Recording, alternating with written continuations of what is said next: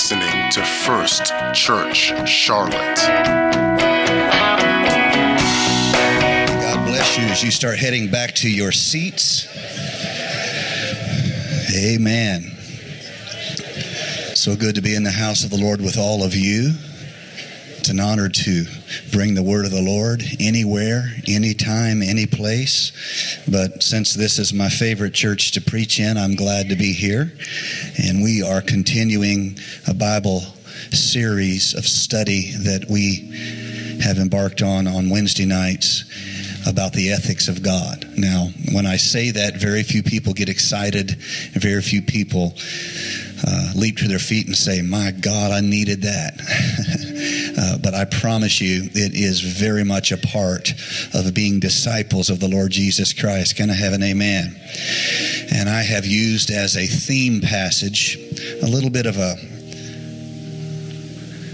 interesting passage of scripture in John 8 where Jesus is replying to the religious crowd there, the priests and the Pharisees, and he says, If God were your father, you would love me. This is verse 42. 43, he lets them know they don't understand and they're not even able to listen. In verse 44, he says this You are of your father, the devil, and the desires of your father you want to do. That is a key understanding.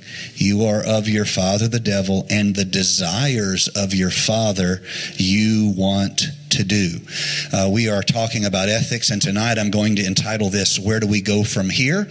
Uh, before we before we go any any further, uh, let me just really quick take a moment and let's pray over this tonight, and let's prepare our hearts to receive the word of the Lord. Would you pray with me right now, Lord Jesus? We come to your word to learn. We come to your word to glean, to grow in understanding, to grow in doctrine, to grow in submission.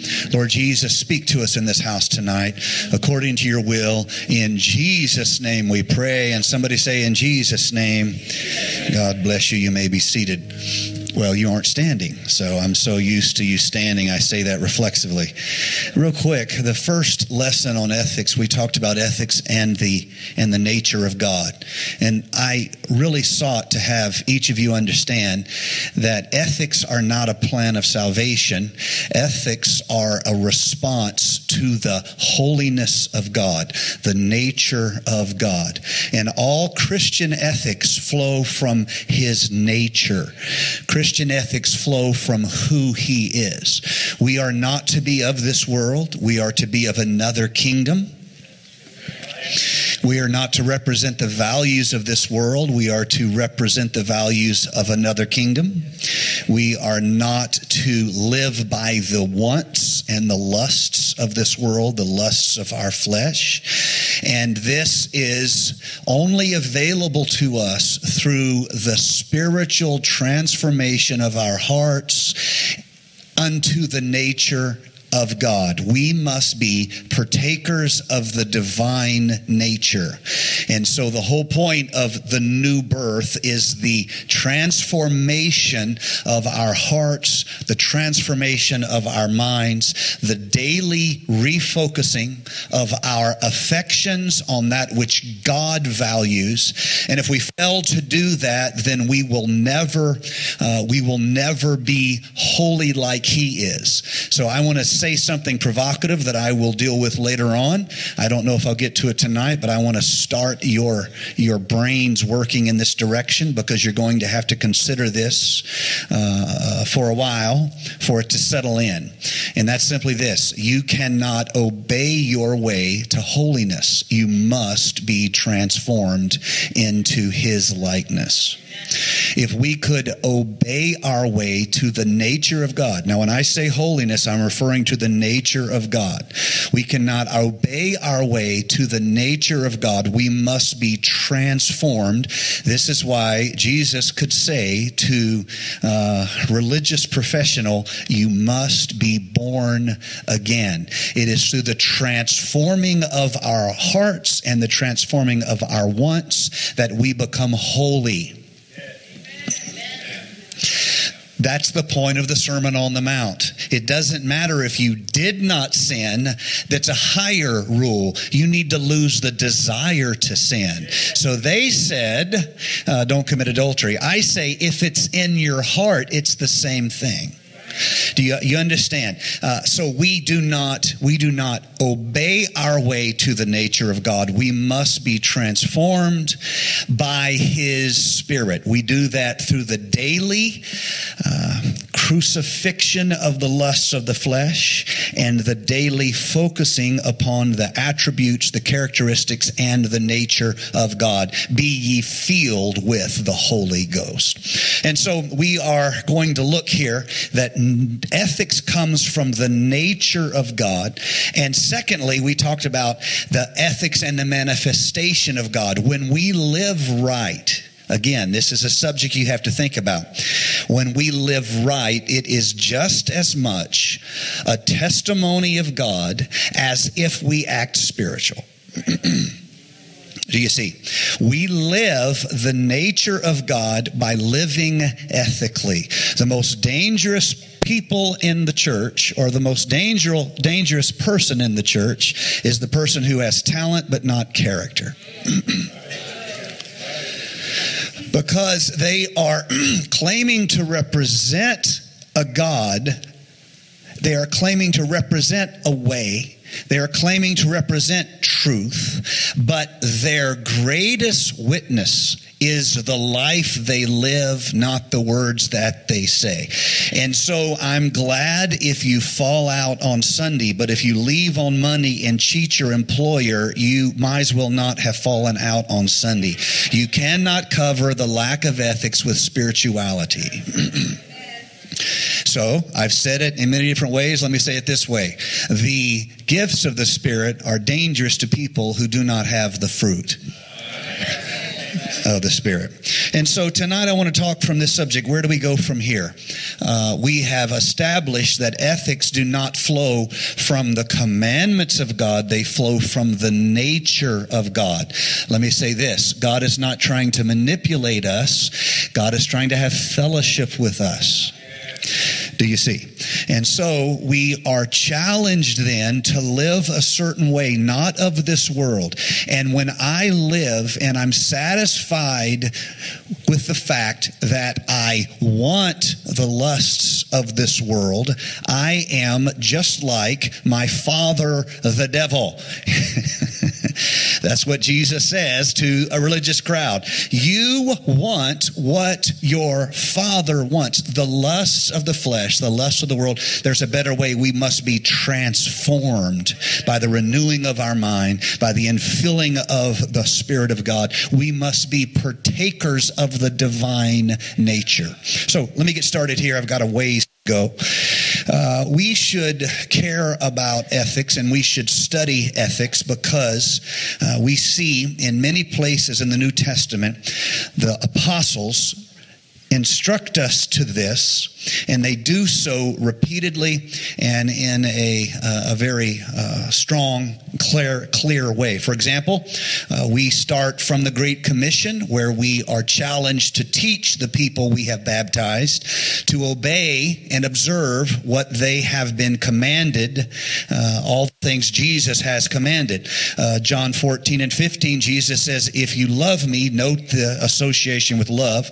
If you love me, you will keep my commandments. And so our life choices become part of our worship.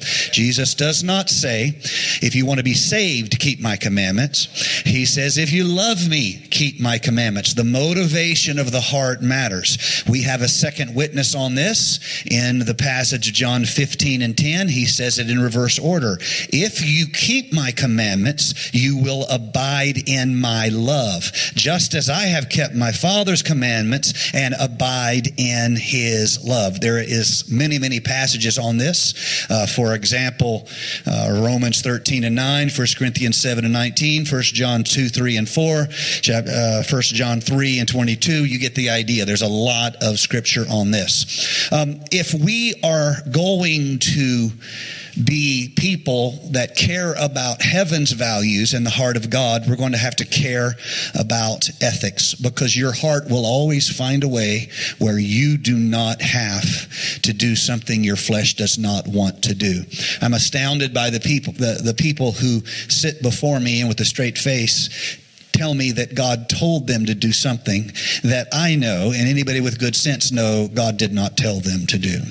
But if they can, if they can blame God, then they don't have to be responsible for their decisions. Let me give you a bunch of pa- a bunch of uh, scriptural passages here as we move quickly through this. Um, this is this is language in the New Testament that sound like spiritual calls to ethics not just falling out, but spiritual calls to ethics. Number one, be not conformed to this world, but be transformed by the renewal of your mind, that by testing you may discern what is the will of God, what is good and acceptable and perfect. This is Romans 22 and verse number 2. I'm now going to read Ephesians 5 and 10. Try to discern what is pleasing to the Lord. Uh, this is Philippians 1 9 through 11.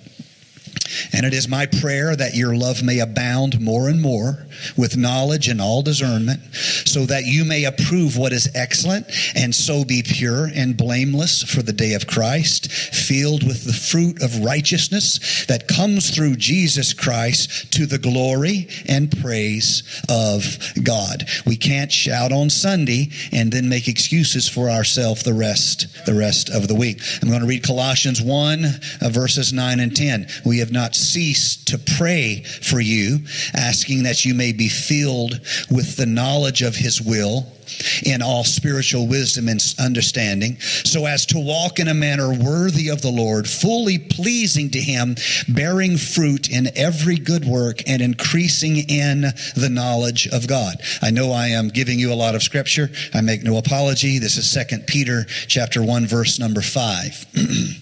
For this very reason, make every effort to supplement your faith with virtue and virtue with knowledge. Here's First John uh, 5 and 3. For this is the love of God. Notice the association again with love. This is the love of God that we keep his commandments, and his commandments are not burdensome.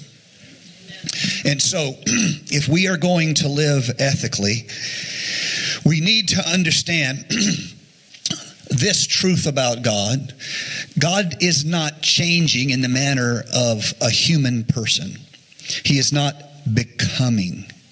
God is the same yesterday, today, and forever.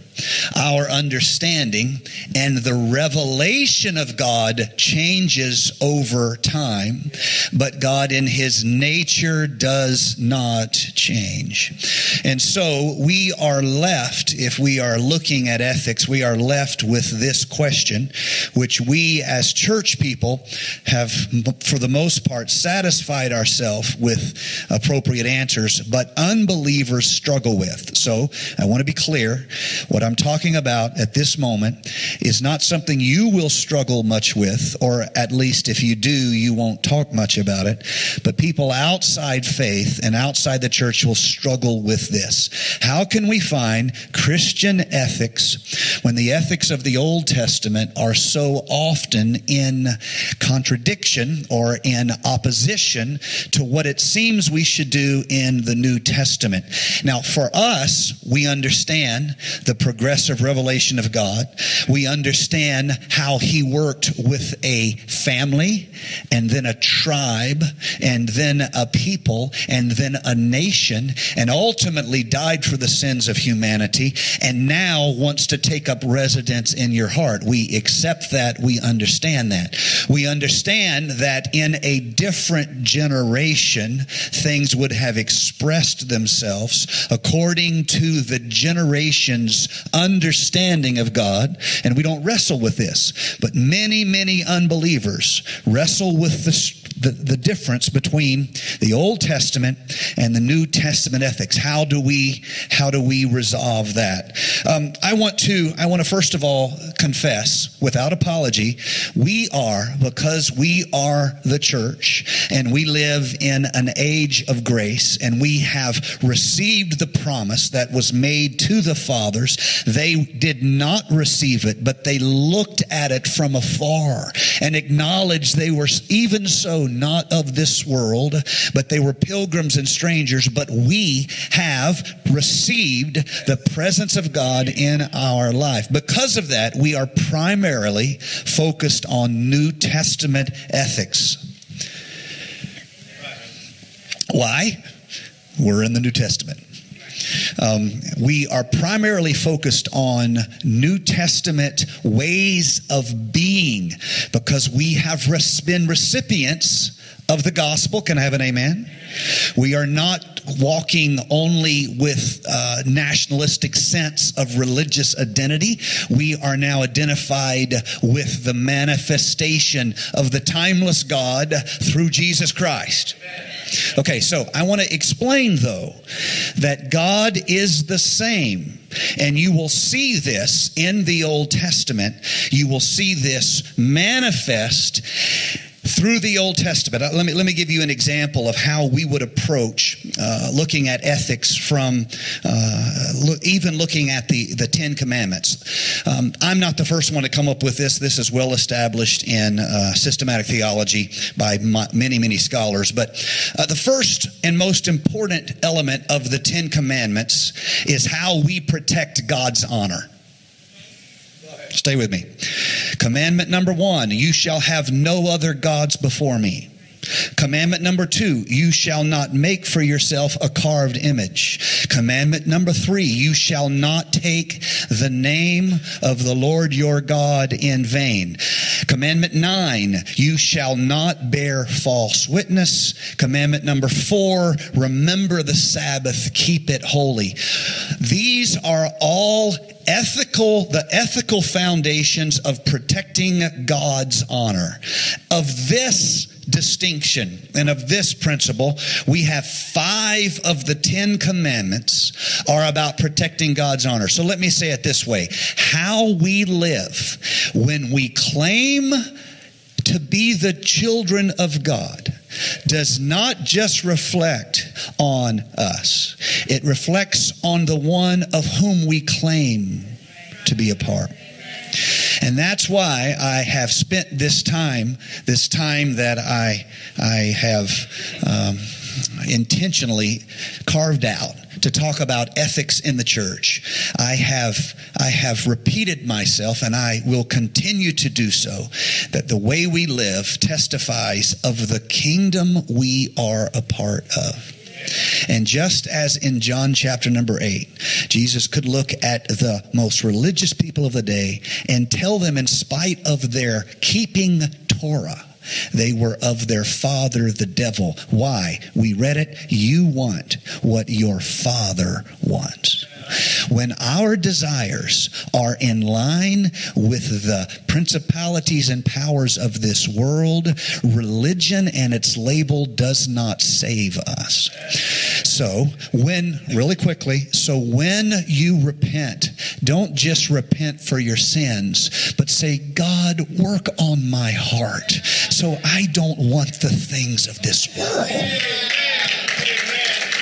Do you see? We must be transformed if we're going to be of God's nature. The only chance we have at godliness or God's character or God's holiness is if our heart values what He values. If our life establishes the, the values, the, the, the plan, the kingdom that is of God. Because if we fail to do that, no matter how detailed our rules are, we will be of the kingdoms of this world. And so, uh, we must protect God's honor. Can I have a big amen? Uh, we should we should care, and or let me say it this way: we should understand that how we live is just as much a part of our worship as how loud we clap in church. And I want you to clap loud in church, but I want you to also bear the kingdom of heaven as an ambassador to your world. Uh, the second principle, we might say, that you see in the Ten Commandments. Of the next, let's see, there's one, two, three, four, five, um, five other categories. Um, honor your father and your mother. This is protecting human authority. I want you to see how in the New Testament this is broadened. In the New Testament's broadened not simply to protect human authority in the term terms of your mother and father, but you're also supposed to submit to the laws of the land unless you have to choose between what God has commanded and the laws of the land, in which case we choose what God has commanded. In the New Testament, this is broadened, but in these principles of ethics, God protects his honor. He also protects human authority. Thirdly, you shall not murder. God protects human life. It is not ours to take away. It was God's to give and God's to take. Number uh, commandment number seven protects marriage, or shall I say, covenant. You shall not commit adultery. Uh, the next principle is protecting property. You shall not steal. And lastly, you should protect your heart. Do not covet. These are principles of ethics. So, if we're to understand this and we understand this is of God, I want you to see how these principles, although there are things that happened in the wars and in the, the fightings and in the uh, civil law and all the ugly stories of the Old Testament, those reflect the hearts of untransformed people. They do not reflect the nature of God. Because God does not change. And so I want you to see how in the New Testament these same principles, and I, I could do a I could do a Bible study on each one of these and, and, connect Old Testament scripture to New Testament scripture, but I think I would be interested in that longer than you were. And so since I I, I want to move along, I, I, want you to see how uh, these principles are in the Ten Commandments: the protecting of God's honor, protecting human authority, protecting human life, protecting marriage, protecting property, and protecting purity of heart. So there are levels of understanding if we're going to learn of ethics. Uh, there are levels. The first one is what I will call rules. Um, rules tell you what to do in a situation. There is no requirement or no effort for you to understand why the rule is in place. It's simply a rule, thou shalt or thou shalt not. It is simply a rule. I'll use the example given to us in Matthew 5, where Jesus is teaching in uh, the famous Sermon on the Mount. And he says this as part of his sermon, illustrating the fact that rules will not save you, particularly Pharisaic rules, your heart must be changed. He said, if a Roman soldier asks you to carry their military equipment, their, their armor, their, their baggage for a mile, you should carry it too. So let's look at that as a rule. If you see this simply as a rule, uh, you don't have to understand. You don't have to think about it. You just see it as a as a rule. And uh, we would have read a lot about the Christians um, volunteering in Roman Roman armies. If you see it as a rule, because that's clear. Uh, there's no question about it. We know what to do etc. If you see this, however, as a, a principle, what you see is Jesus is talking about loving your enemies. Now, if you look at it from a principle, it suddenly broadens out a lot. It is no longer a rule, but it is a principle for living. This, if we fail to understand the difference in rules and principles, um, we will we will set ourselves up to not only be in error ourselves, but we will set ourselves up for legalism. Legalism is the belief that rules can produce godliness in me. Okay? Everybody just relax. It's okay. All right? Legalism is the belief that we are saved by law, not grace. Now, if you are theologically astute at all, or if you've ever listened to much preaching around this church, you know we do not believe law can save anybody. The law came to point out the fact that you can't keep it. And since you can't keep it, you need to offer sacrifice. And uh, that sacrifice will be imperfect until the perfect Lamb of God washes away our sins.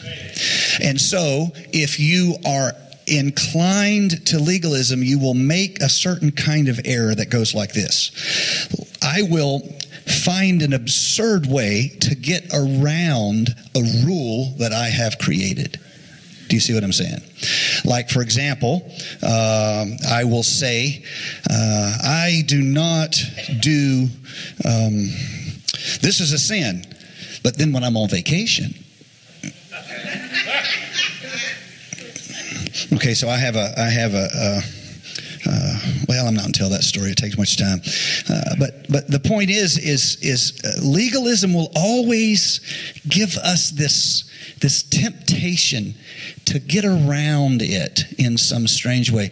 And uh, I won't take the time, but there's so many stories of the Pharisees of doing exactly this. They created this rule, but because they honored it as a rule, they found a way to get around it. Okay? A principle cannot be gotten around. A principle cannot be worked around, and that is the kind of understanding that we want to we want to look at. So first of all, a rule makes no attempt to understand. It is mindless and it is heartless. That's why they bring the lady caught in adultery to Jesus. Uh, it's mindless. They don't ask for uh, context. They don't try to understand. They simply are ready to use a rule to kill. Jesus is unwilling to follow along with their heartless application of a rule, and he reminds them that if we are going to use rules, then no one can stand. That's important. Uh, and so you see uh, this heartless, mindless application of a rule. It's like a tripwire. You, you trip the wire, boom, the rule gets you. Principles, uh, of course, are uh, much more the why we are trying to do something. Jesus taught as though it wasn't enough for you to have a rule. You needed to think about the principle that was behind it. He taught as though you should worry about your heart in response to to the truth. Finally, I've talked about rules, I've talked about principles. The third thing I want to talk about is convictions, personal convert, personal convictions. Each of these things are directly related to our ability to perceive and work ethics in our lives. So we've talked about rules, we talked about principles, now I want to talk about convictions. Convictions are an individual's belief about God's character, activity, and will, and about what we should do in our circumstance in response to who He is and what He has done. Convictions are a healthy thing and the respect for convictions of others is a healthy thing. I eat in restaurants that almost all of them uh, have bars, and some of them have more bar than restaurant. In fact, since we're in uh, true confessions mode, sometimes on Wednesday night after church, me and my son will go run into a restaurant because we're trying to get home fast and eat at the bar. Jesus. Both me and my 11 year old son are bellied up to the bar, eating because he has school and I'm old man and tired, and we're just eating fast. And the whole wall behind the bar is uh, nothing but alcohol. My God, Brother Nathan. Don't you believe that revelry is a sin? Don't you think that's a sign of ungodliness and wickedness and the ends never comes fast? And uh, here, here's the here's the reality. Um, I, I don't. I've never had a drinking problem. I don't even like the smell of alcohol. I'm not saying I don't have temptations. Because if I do, you should shake your head and say, That's a lying preacher. I have temptations to sin, and I repent of the sin, and I ask God to transform my nature, not to desire that. Do you see? I want to be transformed into his image. I want to be born again. I'm not just talking about tongues. Tongues is a sign. I'm talking about being changed. I'm talking about not wanting what you used to want. I'm talking about not desiring what you used to desire. When you're transformed, you can be with sinners and not be threatened by them. Why? You don't want what they want. But if you only have rules, you can't hang out with sinners because you always secretly wish you could partake in what they want. Come on now. Ye must be born again. Anyway, so me and my son sitting at the bar. Um, I, I, I have no, however, if you come from a background where God saved you from alcoholism, and you think, God has brought me out of that. I'm never going to go into that kind of an environment again. I don't sit at the bar because I sent there too much as the old me. You see, that's a conviction. What you've done, you've considered what God's done for you. You have thought what God has done for you in your context in the basis of who He is in His righteousness. And you have a personal conviction. Okay, so these are three different ways in which we approach uh, the ethics, the ethics, the ethics of God. And we have uh, rules, and the Bible does not have many, uh, in spite of what some people want you to believe. The Bible doesn't have many rules, but it has lots of principles. There are some rules in the Bible, and we start with the Ten Commandments, not the ten discussion questions. Do you see? There are rules in the Bible. There are rules. It's just that is not the primary standard, the primary building block of biblical teaching because with the change of generations, rules get where they're outdated. So, you come up with a rule, you cannot steal a horse. So you're super excited when they invent cars.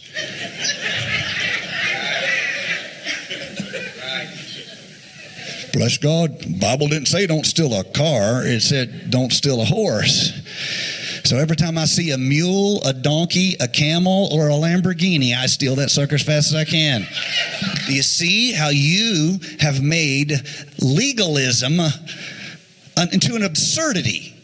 The point is to protect property, do you see? So um, there's not a lot of rules in the Bible. Um, there, however, are quite a lot of principles. And we must focus on these principles because our ethics is a direct representation of the kingdom of heaven here on earth. Okay, so let me remind you again. You are called, you are chosen, and you are invited to be spiritually faithful. You are. You are God's plan to manifest the values of another world in this world. Do you see? And so you are God's plan to manifest his dominion here on earth. That is going to happen through the the, the miraculous, yes. That is why we pray. We manifest the dominion of God when the, when the sick is healed. We manifest the promises of God when we have testimony. But we also manifest the nature of God when we live by a certain set of moral values. And that is necessary for all of us. It's not just true for you, it's true for me. Ethics are not just for the pew, ethics are for the pulpit. And they're not just for the pulpit, they're for the organizational structure. They're not just for the organizational structure, they are for the highest office in the land or the highest uh, office in any religious fellowship.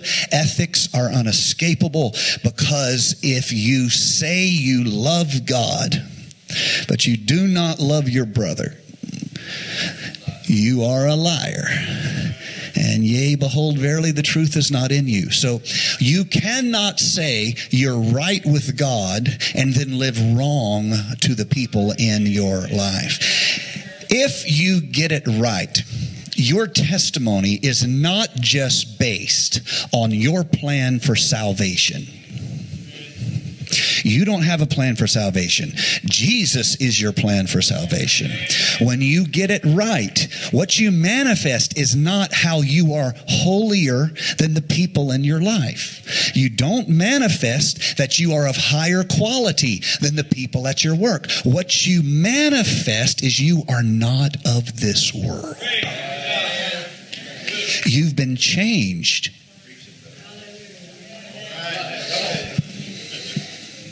You've been changed. Now, if you are greedier than your coworker, your testimony of Christ falls on deaf ears. Why? Because you're more of this world than he or she is. Do you see? If you get madder, angrier, madder, madder as a hatter, angrier. Okay, if you get angrier, than your co if you have more temper problems than your coworkers do it doesn't matter if you talk in tongues in front of them. You are of your father, the devil. Why? You want what he wants. You must be born again. We must be transformed, not just to keep a list of rules so we can be saved. We must be transformed. So we don't want what the world wants. We don't lust after the things the world lusts. We don't have to tie ourselves to the cross. Real quick, I'm going to end with the story. Musicians come. So there was, um, I don't remember, this is not my notes, so I'm just going to have to go off memory, which is always dangerous. But, you know, either have a good illustration or you have a good comedy story to tell. So it's win win. Um, there's a story in mythology of a of a, a certain explorer. Um, I don't know if it was Jason or one of the explorers, famous explorers. He wanted to go by the island of the Sirens. Odysseus, I knew I had a classical scholar here today. And um, Anthony, when he's not breaking plants, is a classical scholar. And so um, Odysseus, he wanted to sail by the island of the Sirens. Hear me. And so he told his men, Tie me to the mast. He said, And you guys fill your ears with wax. Some of us wouldn't have had to. We already have enough wax in our ears. We can't hear anyway. That's funny. I don't care what y'all say. Uh, they sail by the iron. And he was so moved by the seduction of the siren song that he begged his men to untie him so he could go pursue the lusts of the flesh. And he begged him and he pleaded. But because their ears were filled with wax, they couldn't hear, and so they were saved. So that's the story. Well, I heard a preacher uh, preaching that one time, and um, I was a young preacher, and he preached it, and he, he got he got done with the story, and he, his message was "Tie me to the cross." Tie me to the cross, and I thought to myself, "My God, that'll preach." Just tie me to the cross. You guys know there's a trick coming. You know there is. You don't say amen to save your life. Just tie me to the cross. I don't really want to live right, but they tied me up and handcuffed me to the church. Sounds like a backslidden preacher's kid growing up in a church. I don't want to be here, but I have to be here. Just tie me to the cross. Well, I decided not to preach the message because there was something I didn't like, although I was a sermon still and young man. Yes, I was. That's the only way we get good ones when you're young. You know, you got to steal them suckers. The Bible doesn't say thou shalt not steal a sermon. So, there's another story in Greek mythology. I can't remember this guy's name, but our resident Greek scholar may know the other guy's name. There's another guy who he also would sail by the island of the sirens. But the legend said he had a beautiful singing voice. And as he sailed by, he didn't have to put wax in his ears or anybody else's ears because his voice was so beautiful that it drowned out the siren call of the world. So, how do we serve God? The Old Testament way is to tie you up with a billion rules.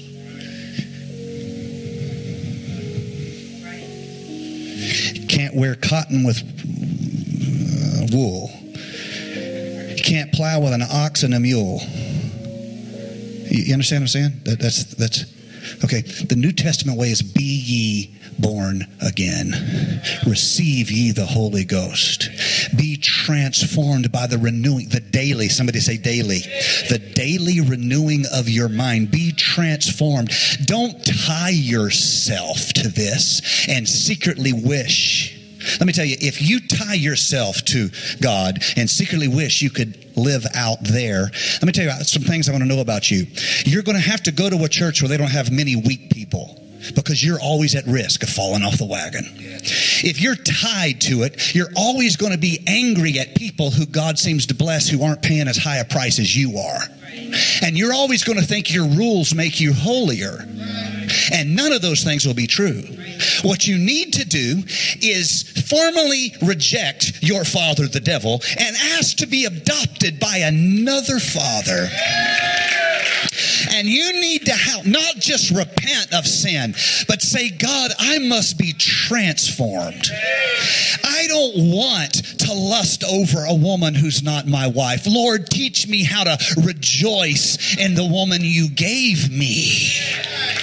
I don't want to find a way to cheat. I don't want a short cuss, cu- a short cuss or a long cuss. I, sometimes a short cuss is fun, but anyway, I don't want that. I want of another kingdom.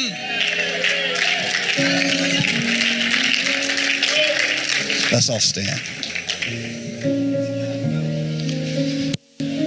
Lord Jesus, I pray for your people. I pray that you would transform us, oh God. I pray that we would be partakers of the divine nature. I pray that we would realize that when we are of God, the things of this world grow dim to us, and the lusts of the flesh become less important to us. We are transformed by your presence. That's why you could say you're in the flesh are going away, but you're going to send to us a comforter, your presence with us. And it's for our benefit that this comforter would come, the Holy Spirit, you with us into our lives, because that would be the divine nature. And if we spend time in your presence, if we seek your face, we are spiritually reborn and we become of another kingdom and our lives become testimonies of your values, your nature, and ultimately we are ambassadors of your kingdom. Thank you for listening to First Church Charlotte. If you're in the Charlotte, North Carolina area, worship with us at 4929 North Sharon Amity Road. For information about service times, church ministries, and so much more, visit us online at firstchurchclt.com. If you would like to support our efforts, text GIVE to 704 445 5353. We pray God's richest blessings to you. Come worship with us.